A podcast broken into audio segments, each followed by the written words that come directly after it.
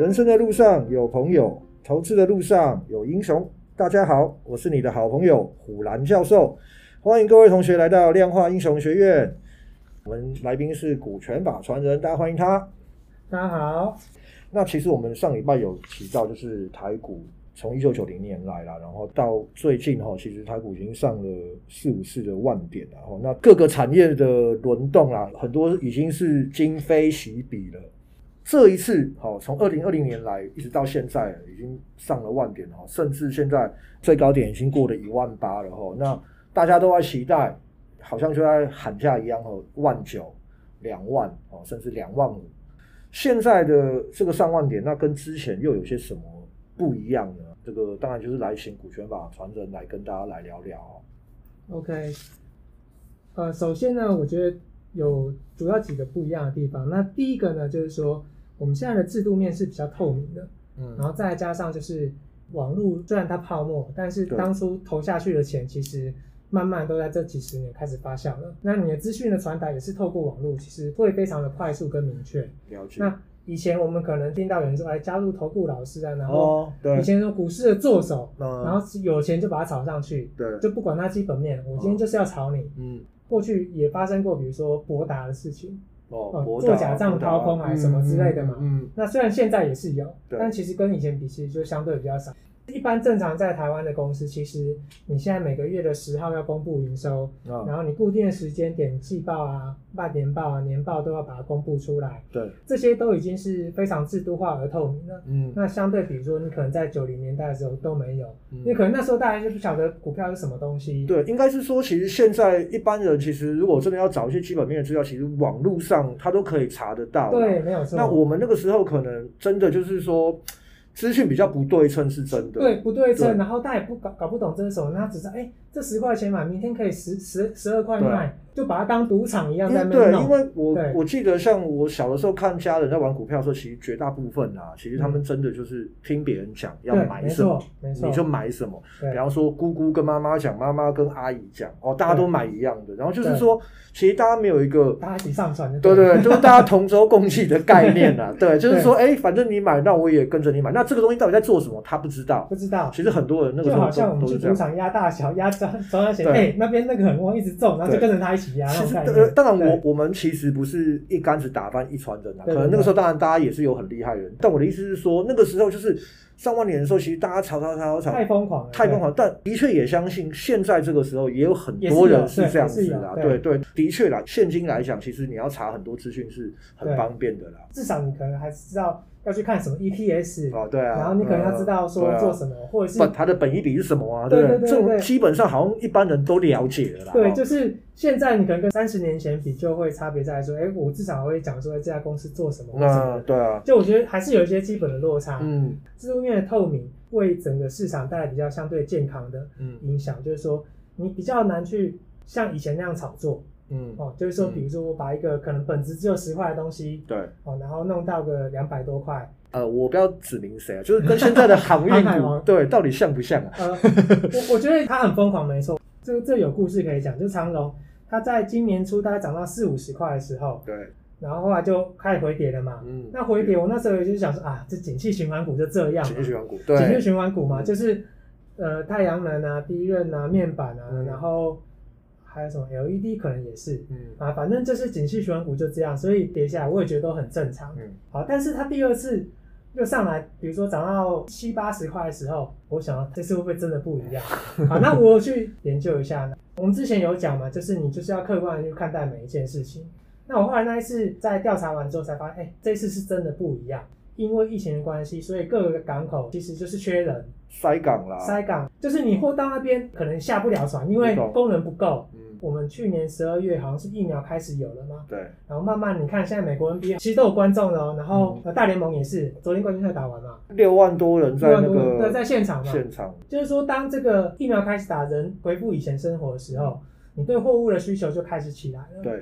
你会发现，糟糕，叫天天不灵。现在你对货物的需求是非常急切的，嗯，应该是说需求大于供给非常非常多了啦。刚好这一段时间突然的需求大增嘛，因为我开始应该是说，像美国那边开始慢慢解封之后，它的需求量一定更大嘛。然后再来就是说，它这个行业本身在零八年那一阵好像大举造船，那时候景气不错，哦、但是后来就遇到景气大衰退，金融海啸。对，所以他们其实后来造船都很保守。哦、然后再来加上现在不是很强调 ESG，就是环保嘛。环保。他们的船也要符合环保的相关的规定，嗯、所以其实造船成本又更贵。长荣在两年前就订了蛮多的船，大的船，嗯、而且是很大的那种。嗯、有一艘好像是在这个月底会交，嗯、然后是二点四万 T。嗯。然后也就是说，他在今年这些船慢慢都会陆续交。嗯、那只要在这个高运价的情况之下。这些船只要一下水就可以马上帮公司带来收入，赚钱。而且听说以现在运价，它只要运一趟就赚回那那一艘船的钱。哦，对，所以哎、欸，其实它涨的是有道理的。有道理的。反正我就把它加到我们的量化的这城市的策略去做。嗯，我觉得就是八十七块去做嘛。我要讲的就是说，虽然我们看起来它很疯狂，但是我会跟你说，其实它背后是有很明确的基本面在支撑的。对。虽然你可能觉得它现在很贵，可是现在炒股票是这样，就是说你要先能够算出它一年后。它 EPS 可能是多少？比如说这个行业你现在是一百块，嗯，然后你这行业的本益比合理就是十块钱，那你可能今年是十块嘛，嗯，可是我已经算到你明年是要赚三十块了，十倍本益比你是不是要三三百块？三百啊，两百块买都还便宜，嗯，确定可以赚到三十块的情况之下，在三百块之前对我来说只有买的问题，没有卖的问题，嗯，简单讲就是这样子，所以长隆它这样涨，你要说它是资金行情，我也不能否认。但是我也会跟你讲，它还是有很扎实的基本面，对啊，有一定的基本面。它不会像上一集讲到说一千块的国泰金，嗯，你现在要回去真的遥遥无期。对啊，这是有很大的落差了。嗯，对。那我想这是现在是跟过去不一样的地方，就是说，如果你的炒作太过分的话，你会引来放空的人来阻碍你上涨了。应该是说会有不一会有不一样的势力来介入，因为以前可能只能做多嘛，那可能三十年前，一九九零年了，因为那时候相关的金融工具其实是。没有那么普及，比较少啦。对，避险工具也几乎是没有，也没有选择权。对，没有选择权，就什么都还没有。嗯，对，所以现在的情况下，我如果你股票要偏离合理的价格太多，其实你也会引来反作用力啊。对，所以你也很难去炒到太夸张的价钱。嗯，除非你这个不能放空。我觉得现在来说，虽然我们可以看到一些股票飙涨得很夸张，但是我觉得某种程度都在合理范围内。就是我觉得在误差范围内可以接受，我至少我可以接受。对啊，这个对，因为提到这个航运股，其实长荣跟阳明他们长线其实占了百分之六七十啊。对对对。所以那当然就是你跑长了，你的船就是一定要大了。对啊。对，那所以说才划算。才划算。对，那刚好现在因为疫情的关系，再加上刚刚讲的就是比方说塞港啊什么，是然后需求大增，所以它其实实际上它就是会赚钱的。短时间至少这一年两年。对它的需求是不会下降的啦。以现阶段来讲，它的股价涨成这样，没有到那么夸张的不合理啦。就是说，的确是因为有些基本面也是合理的，对，是有些资本基本面的支撑它的啦。对，只是玩景气循环股，如果你没有跑，就下场可能会很惨嘛，就有可能会像买一千块国泰人寿那样的概念。对啊，对，那因为这种航运股再过个三五年，就等等到就是。呃，世界上各个港口什么都回归到正常的时候，对，好，那它比方说它这些造船的这些成本啊，如果再加进来的话，它还会不会这么赚钱？那个是另外一回事啊。那可能三五年之后我们要再看。对我们量化交易来说，我们要的就是股价波动而已。对对对，对，就你你不动，我比较烦恼。那你会快速上涨、快速下来，对我来说其实都是 OK 的。对，就是你以后怎么样，我不太管你。但是如果你只有现在，那我也 OK。就你现在是波动大，我是 OK 的。而且我知道你可能还会持续一段时间。嗯，那这件事对我来说就是 OK 的。嗯，好，所以回过头来就是说。你觉得很疯狂的航运股这些，我我自己是觉得其实也都还好，嗯，对，因为现在主流玩法就是你要能够算出它未来一年的 EPS，它是不是被低估了？嗯，那低估就是只有买，就是这样子而已。好，然后再来第二个就是房市的管制，嗯，这真的是以前的深具教训了，就是说，当你的一个国家的钱就是一直往房市流的时候，嗯，然后其实是很不健全的，因为就我们上一集有讲嘛。我五百万的房子，然后就我辛辛苦苦一百万丢下去，还了五十万了，结果你告诉我剩三百五十万，我还看过更夸张的例子，你比如买一千万，然后借八百万，最后卖掉的时候只有六百万，你还要道歉银行两百万，就那时候那种情况是有的。我懂。所以房市是在今年七月有管制，如果你两三年内还是脱手，其实会被政府课很重的税，好像是三四五 percent 还是多少？对，好像包含先五年内都有，它都会算比较重了。对对，它就是针对投资。可那我觉得某种程度这件事其实是合理的。房子是要给人家住的，要怎么讲？就是大家赚合理的利润呐。如果你把它当商品炒作，那最后就是比如商家的店租也会提高，因为我总不能一亿的房子我给他买下去，每个店面你跟我说我只能住三万块。花大钱买的房子，然后你一定会要求合理的报酬率。可是如果店家他做一个月做十万的生意，八万都要交给你，然后他人事支出什么的，那其实这这样的发展其实是不健康的。我自己个人的看法，觉得这个管制其实是合理的啦，因为其实房市是真的涨蛮多，而且我们薪水其实严格讲没有涨太多，根本就跟不上嘛。对，其实是跟不上的。在现在资金很宽松的年代，那资金你如果去炒房会被政府课重税，股市股市就玩股市啊，所以你没有错了，股市就是相对对资金有吸引力的地方嘛。所以我们可以预期的就是说。钱它看起来也只能往这边流了，嗯，这对股市来说就是一个好处。好，这是第二点，嗯，再来就是说第三个，我们来讲就是这个整体的产业升级，嗯，我们上一期也有聊过嘛，就是金融业它其实到最近几年它已经是一个显学，就是金融存股，存股了，对，因为稳定，对，很稳定，然后加上我们可以看到，我记得富邦金今年赚超多钱的，第一季好像就赚四块半还是五块了，我觉得这件事情就是也算是。累积下来学到的经验啊，比如说你在寿险啊，然后产险，嗯，然后房贷啦、信贷，然后甚至财富管理，嗯，金融业它现在分得很细，嗯，每个部门里面其实大家就是利润导向嘛，对对，然后我觉得都是相对已经越来越健康了，嗯，就我们经历过了最早的房贷利率很高，然后资产泡沫，嗯，然后我们也经历过信用卡风暴，嗯，然后网络泡沫也做过，对，然后政府一直刺激房市嘛，嗯。这金融业经历了这些的挫折，都变成它的养分。嗯，它变成各个部门其实都有相对好的应对，然后现在都是可以稳定的获利的。那变成大家存股的好标的嘛。对。那纺织业呢，也是转型有成。好，那像我们现在就知道如虹跟巨阳，如虹，他们也是很高价股嘛。对，高价。我记得如虹，它的工厂在海外是在好像是在越南，他们就是做 Nike 那些厂厂牌的。嗯现在衣服就跟以前不一样，现在强调很多机能。机能的。然后你要运动，可能要。排汗要好，对，然后你要穿的舒服或怎么样，然后这些从布料开始，从原料开始就有非常多的研究。前几年我最印象最深就是发热衣，嗯，然后那个就穿一件你就觉得很舒服，嗯，滑雪的时候我就觉得那个真的超棒的，对，就是说在纺织业其实它也慢慢有一些类似科技的元素加进来。以前的台湾的纺织可能就主要就是好像类似像成衣的概的概念，对啊，就是我们弄完就是就是把它卖掉，对，就在万华哎万华台北车站那边吧，那时候都都都是一些做成衣的嘛，就在那边卖，对，高中不是常去那边做西服，包含做裤子啊，做水洗丝啊什么的，对对啊，还要打折。打折裤啊，对，七折八折这样，对。对，所以纺织的确也是就是有在精进啦，对对对，没有错。那再来就是我。电子业嘛，那台股最重要的就是电子股嘛。电子，本身就已经很竞争了。嗯，其实你现在能够在市场上活下来，基本上都是佼佼者。对啦，也是。因为嗯，这个电子业真的淘汰太快了。快。对，我们上上一集有讲到，比如说以前会用手机按键，现在没有。现在没有了。刚出那个什么触控面板的时候很新奇，然后 TPK 当初很红，哦，现在也是股价也是不行了。对，所以电子业淘汰其实是很快的。网络的速度越来越快，晶片能够做的事情越来越多，越越多，对啊。就是我们现在拿一只手机在手上，嗯，其实是可能比二十年前的电脑还强。嗯，其实从一般人的生活形态就可以看得出来，手机已经变成人可能比钱包还重要的东西了。出门有时候我钱包会忘了带，但我手机一定不会忘记。手机它，你手机忘了带，可能马上想起来。对，你完全不会忘，应该是说除了喝醉酒会掉。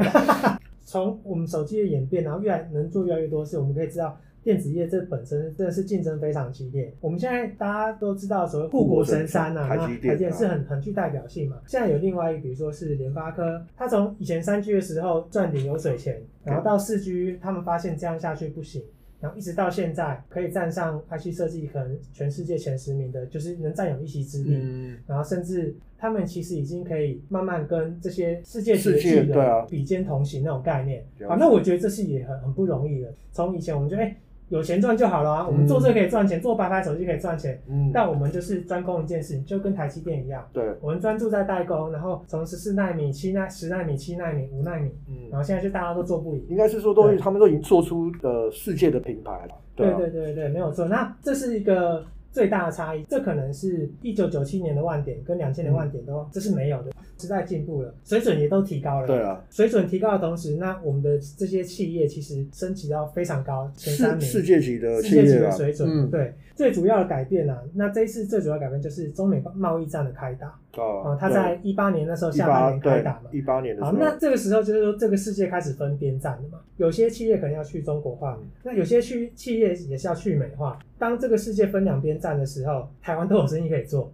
我们可以做去美化的，那我们可以去去中国化的。对，那另一方面就是说，我们之前有讲嘛，纺织业开始落寞是因为劳力的关系，对，一直到现在，其实他们他们劳力成本劳力成本也开始变高了，对啊，也变高了，对，就其实也不便宜了。他们现在开始面临三十年前台湾面临的困境了，呃，这些困境其实我们都经历过了，嗯，所以我是觉得这个是会越来越好的一个概念了，就是你已经都经历过这些了，对。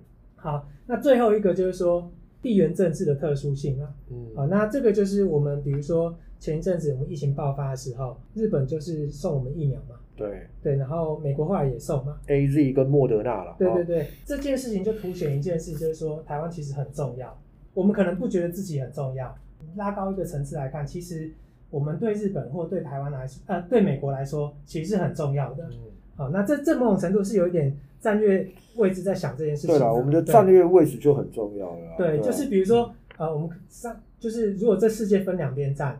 那万一比如说台湾这个点，然后被比如说被攻下来了，嗯、那这个要担心的可能是日本跟美国，所以你去想这件事情，他们全力支持好像也是很合理的。